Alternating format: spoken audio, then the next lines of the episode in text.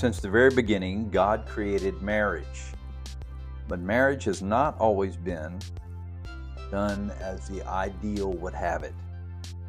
Genesis chapter 2, we find out that God created man and woman and said it is not good that man should be alone. Since then, we have enjoyed being together, we have struggled being together, and sometimes we have hurt being together. But God has a plan, and He has a plan for marriage.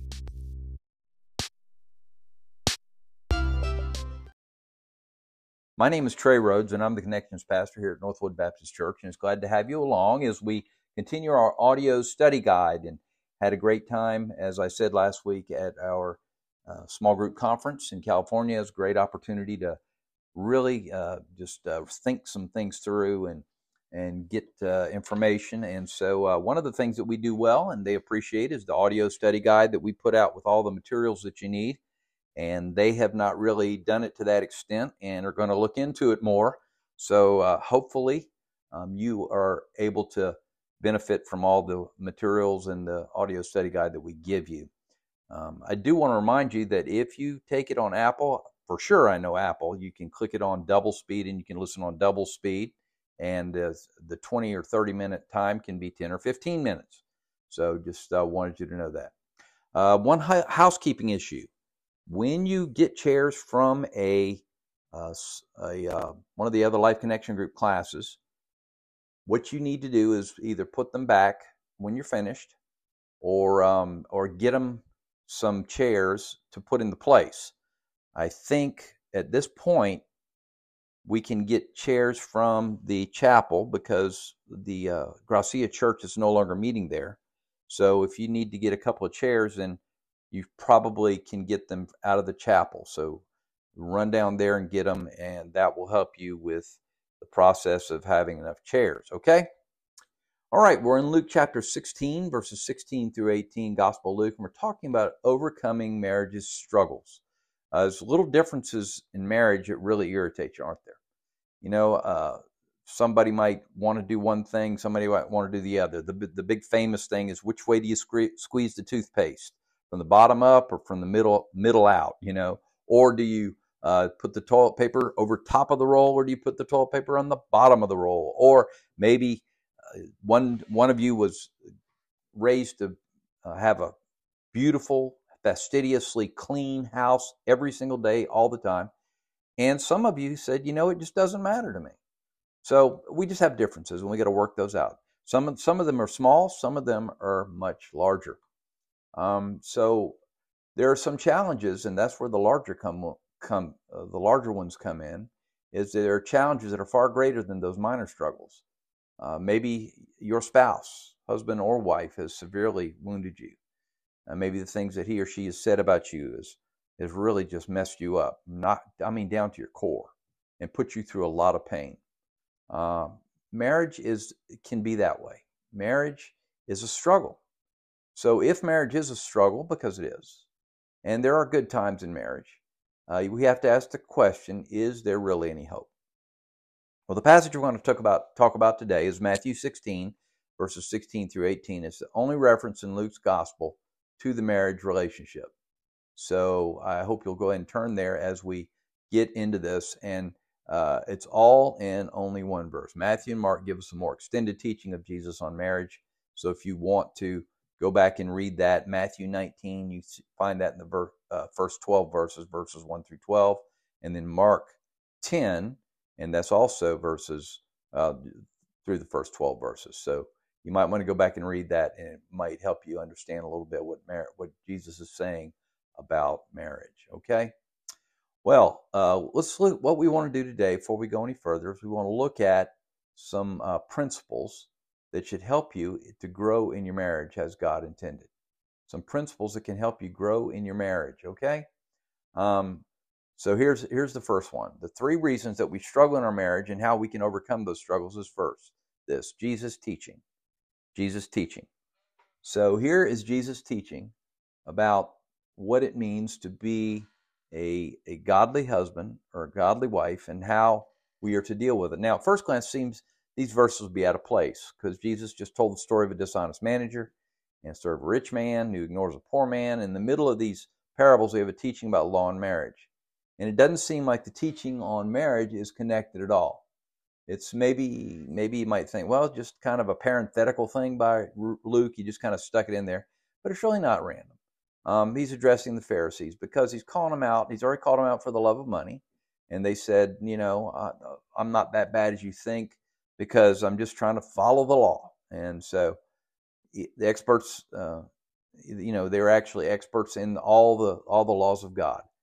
And um, but God knew their hearts. So in verse 16, they focused on law keeping, but now it's a new day, and the law and the prophets uh, were all the way until John. John is the last prophet. He's a he really is a transitional uh, uh, transitional figure that brings an end to the era of the old covenant and introduces the new covenant as he prepares the way of the Lord. So in Jesus, there's a new day, and the kingdom of God is present. The kingdom, the king is on earth, and his kingdom is on earth, and he has come to bring this incredible, glorious good news that salvation is available to all, not through law keeping, but through faith in what Jesus has done. So there's an urgency. He's saying now we should be entering the kingdom of God. And favor with God is not a matter of law keeping, but it is a matter of grace.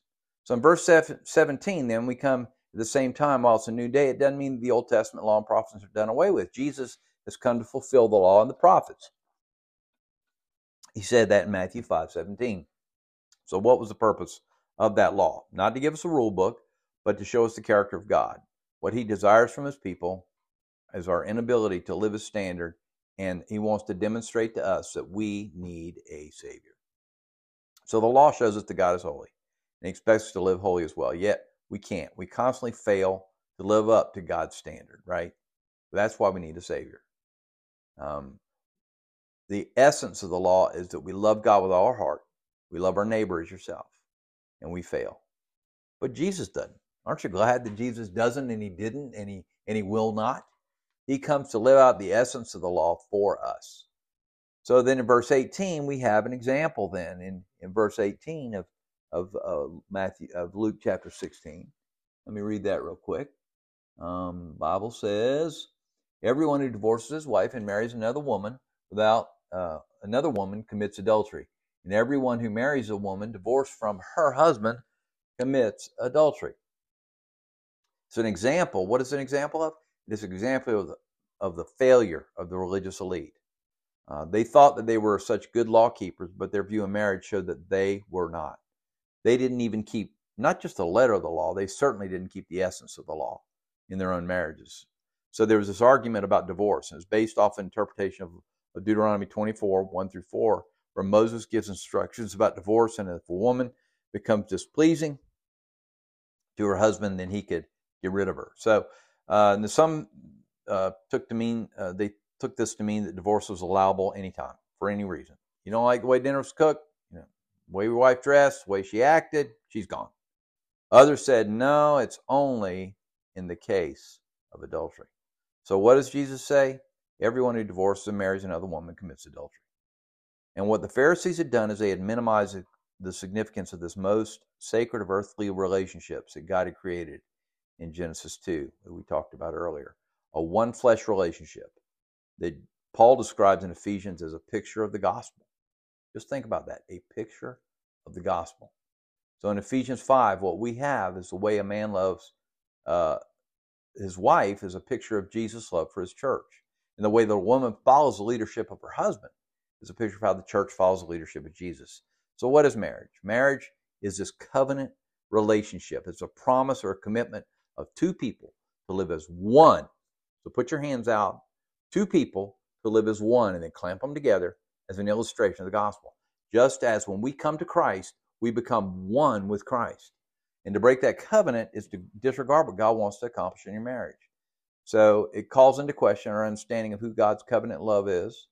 Uh, and, and, it really kind of calls into question whether or not we understand the gospel. If you're willing to break a covenant with a one flesh relationship, you know, you have to wonder. So could have a long, uh, we could have this long conversation about divorce and remarriage, but uh, Malachi 2.16, very clear. God hates divorce. It's not his design. The bottom line with it is with, without, with the exception of infidelity, Or uh, Paul talks about it in 1 Corinthians 7 as well. And he says, if the, if the unbelieving spouse leaves, let him leave. Uh, to divorce is sinful, to divorce and remarry, to break a covenant that you made before God. God takes that very seriously. Simply put, here it is. If you're married, even though it's a struggle, God wants you to be faithful to the vows you made to your spouse. So that is the first um, uh, reason that we we honor marriage. All right, first reason that we honor marriage. Now, the second is this, um, and uh, we're going to read that down the row a little bit here. Um, you, uh, the second reason is you have a hard time understanding God's plan for your spouse. So, the first is we got to rely on what God said, right? As we talked about earlier, we got to go back to God. and We got to say, okay, God, what are you saying? And when God's, when Jesus teaches us what He wants to teach us, and we look and we read Jesus' teaching, then we've got to come to the conclusion that it's all about the other person, the other spouse. That's why that's why Pastor Tommy said the reason is that you have a hard time understanding God's plan for your spouse. God's plan for your spouse is not um, uh, your happiness. It's not your fulfillment. It's not you being complete. God's plan for your spouse is that your spouse would grow in Christ's likeness, right? God's plan for you is that you would join him in the work of sanctifying your spouse. That's the design. So we need to ask a couple questions. If that's the case, then how can, number one, how can I help my spouse grow in Christ? Well, you can pray. You can pray for their spiritual growth. If you're if you don't think that your spouse is where they need to be spiritually, then pray for them. All right.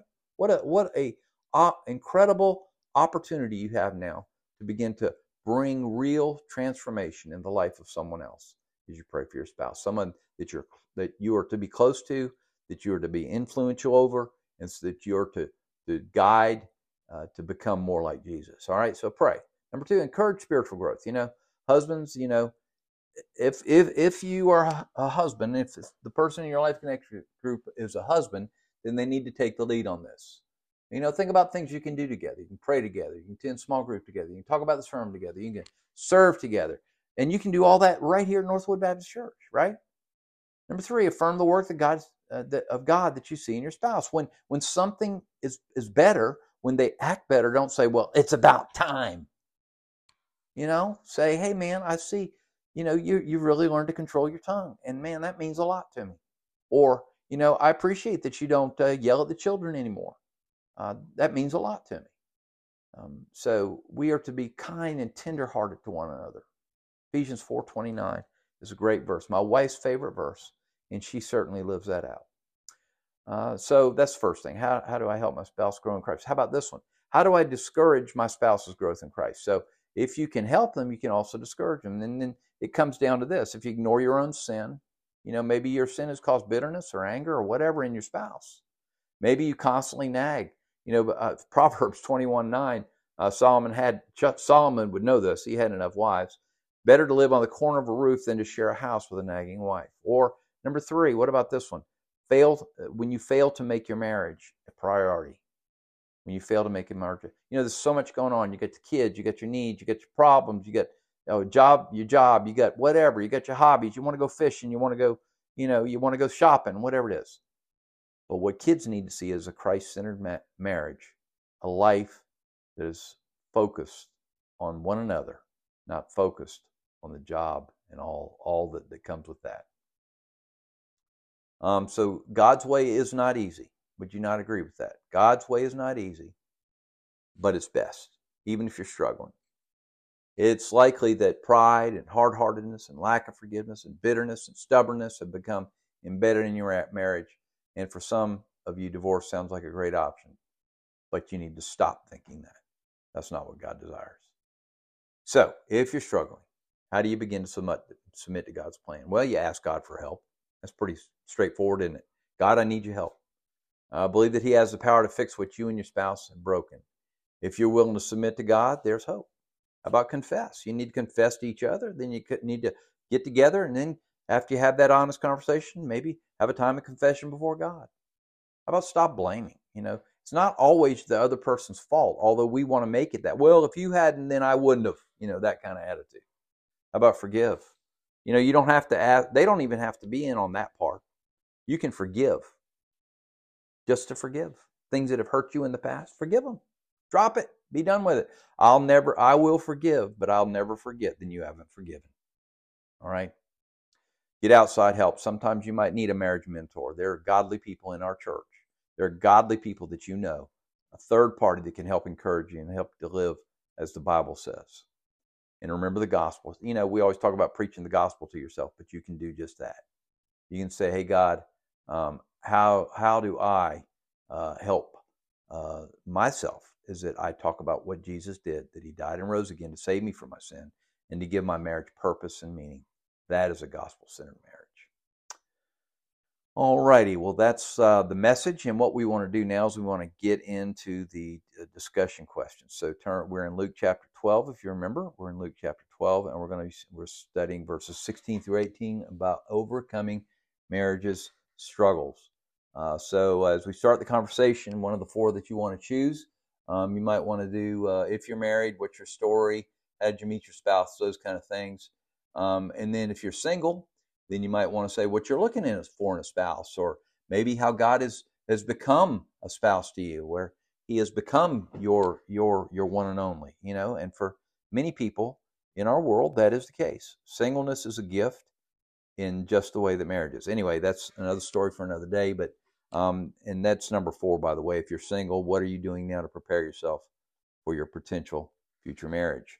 And if not, you can say, well, why you've been called to a marriage, uh, a life without marriage. All right. Um, all right. Let's talk about what we looked at in Matthew 16. And what this is not a long passage, so it can be read over and over and over again. So uh, we're going to, uh, I would get somebody to read verses 16 through 18. First question These verses seem to be disconnected from the surrounding context. How are these verses connected to the surrounding context? Okay, remember, uh, Jesus was going after the Pharisees, trying to show them their faults uh, about not taking care of the poor, about the way they handled money. And now he's saying, You think you handle it all. And they always had an answer for him. He says, But what about your marriages? You're using uh, the, the law to make an excuse for swapping out your younger wife or older wife for a younger wife. Uh, by the way, uh, this is not said often, but it's interesting when um, the proverbs are talking. It says, uh, that we are to love the wife of our youth. That's our wife that we married first. All right. Uh, Luke 16 16, Jesus says, The law and the prophets were proclaimed until John. What is the significance of this statement? Well, John was John the Baptist was the big, the end of the he was the last prophet, and he was the end of the Old Testament prophets. And he also began when he introduced Jesus. What he did is he introduced the new covenant, right? So that's what he did. And so that was the arrival of the kingdom of God when Jesus showed up. Uh, number three, what did Jesus mean when he stated, everyone is urgently invited to enter it? How can we live more urgently for the kingdom of God? Um, so, you know, uh, you might talk about how we do that. I mean, there's all kind of ways, but right now, if we want to, using marriage as an example, then we can say, hey, I'm going to live in such a way that people see Christ living in and through me. Uh, that Jesus is able to do in me what I'm not able to do, to live with another person. And it's, so important that we do that because it is our marriages that many times point people to the gospel. They say things like, well, if they are they are people that that kind of people, then I want to be that kind of person as well. All right. Uh, number, let's see here. Let me, where, where are we? Uh, let's see. I am in the wrong place. Oh, here we go. I'll read Luke 16, 17. How did this verse impact our understanding of the law? And how should Christians think about the Old Testament law today? Is the Old Testament law binding on us today? And how should we apply the Old Testament law to our own lives? Well, number one, the law is not dead. Jesus came to fulfill the law, not to abolish it. Um, so, if that is the case, then what do we got to stop start doing? We got to start recognizing what Jesus taught us that in his teaching that we as the people of God are able to live out the law in ways that the Old Testament people were never able to because of the because of the power and the purpose and the plan of God because of the Holy Spirit working in and through us, and that all that was accomplished in and through the Holy Spirit of God. Um, we we are away from that now, and we are able more than ever to live as God would have us live. All right, um, let's jump into verse chapter says number five, Luke 16, 18. Think about the preceding verses. How is verse 18 connected to the previous verses? Well, then he gets into this idea of divorce in verse 18. And you would think, man, I mean, that's kind of a leap there. You were talking about uh, good things, and then he goes to the worst. He goes to the worst thing. And to tell you the truth, we we all have a tendency to do just that we'll, we'll, we'll rip something out of context and try to make it say something it's not. So, what he's saying is that as the people of God, we have an opportunity and really a responsibility to live our marriages in ways that honor God.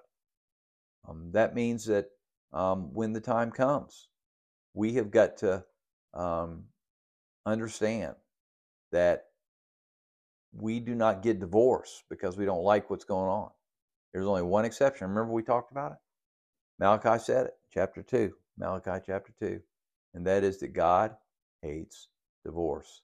So we know it's outside the will of God because God has not changed his hate for divorce. He never designed it that way. He never made it that way. It's not his design. And so with the exception of infidelity or or the apostle Paul says if your if your fellow believer or your unbeliever husband or wife leaves you, which we call abandonment today, you're not supposed to divorce as sinful. You break a covenant that you made before God, and God takes that very seriously.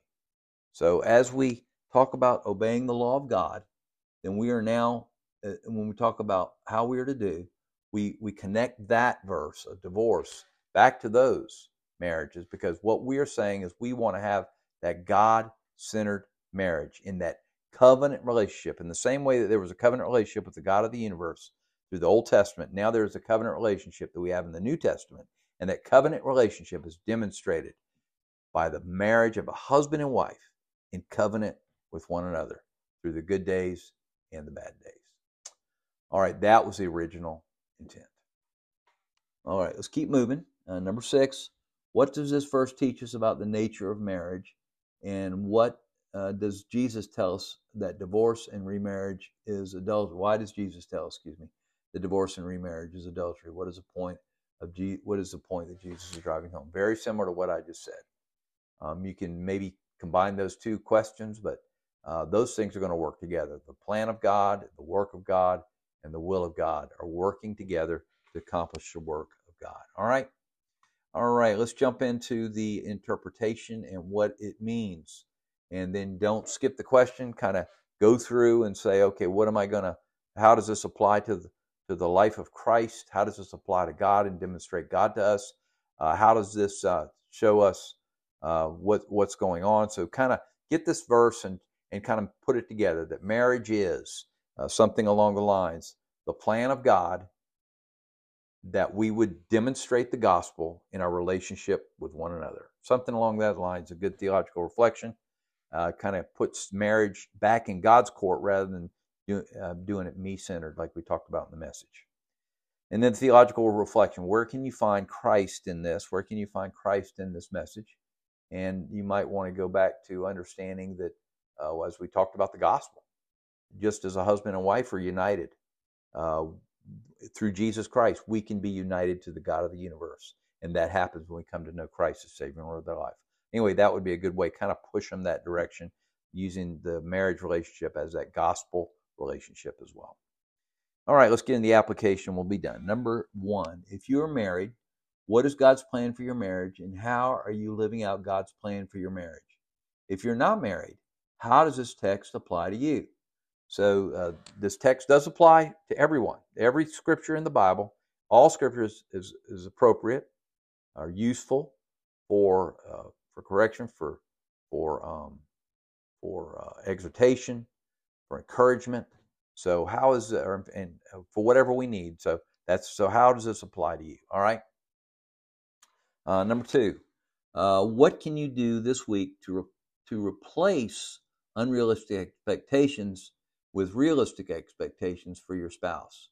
If you're single, how can you have realistic expectations of what marriage might look like and uh, you might have to live uh, look like for you uh, someday. All right. So uh, again, those are things that you're going to have to answer yourself, but uh, certainly. Um, what we want to do as the people of God is we want to go back to what does God look for in our marriage, uh, things like how if you're married, how can I how can I live for live for Christ and demonstrate love to my spouse? Um, we talked about in the message about unrealistic expectations. Uh, you know, the the idea of spouse. My spouse is going to be the source of my ultimate fulfillment, happiness. And by the way, that's on page five. If you want to go back there in this, the uh, first two, three paragraphs, first a third paragraph, you put it realistic expectations. And whether we're single or married, what we do is we take that passage and we think, when I get married, I will be fulfilled. When I get married, I will have ultimate happiness. Um, because or because I'm one flesh, uh, we should all be able to read our minds, or our my my uh, sexual relationship with them should be perfect. Uh, we all like the same, you know, all those things, and it, it gives realistic expectations there. And you might want to go back and look at that as you study for this.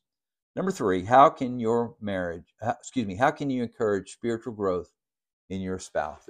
Spouse this week. Remember what we talked about? How do we do that? Um, we can pray for them. That was the number one thing. Uh, we pray for them. We encourage them in the spiritual growth. We affirm the work of God. So what I what we recommend is that you take one of those things. Maybe this is the week that you start praying and encourage your life connection group that way. Maybe this is the week that you you pray for them, but you haven't encouraged them in their spiritual growth. Instead of saying, remember we talked about instead of saying it's about time, say, so glad that I see you, right? And then you affirm it when when it happens. You say, "Man, this is great. It's great to see God at work in you." And then the discouraging, just this is what you don't need to do: ignore your own sin, constantly nag, and fail to make your marriage a priority. And by the way, that's all at the end of page six. If you want to go back and read that, it's actually almost all of page six. All right, guys, that's all we have for you. I hope that helps you out a little bit, and I pray that uh, this will be a wonderful opportunity, whether you're single or married, to understand what God's expectations and and understanding of marriage is as we hear the words of Jesus. Let's pray, and we will see you Sunday. Father, thank you so much that you gave us marriage as a wonderful covenant relationship. And God, I pray that we would demonstrate our love for you by our love for our spouse, and that people would see Jesus in us. And for those single, those who are single in our church, or that they would also not have unrealistic expectations of what marriage is going to do for them. But where you have placed them, where they are, that they would continue to live for you in such a strong and powerful way. Lord, help them to remember that as long as they're not married, they don't have to answer to a spouse. They can go out and do the work of God like never before and not to spend their entire life being all wrapped up in what it means to be a spouse. God, use us this week. Help us to help us to grow in Christ as we help our spouse grow in Christ. And uh, Lord, help us to grow in Christ as we determine what we should be and realistically expect, uh, no matter married or single, what marriage is going to do for us. In Jesus' name we pray. Amen. God bless you. See you soon.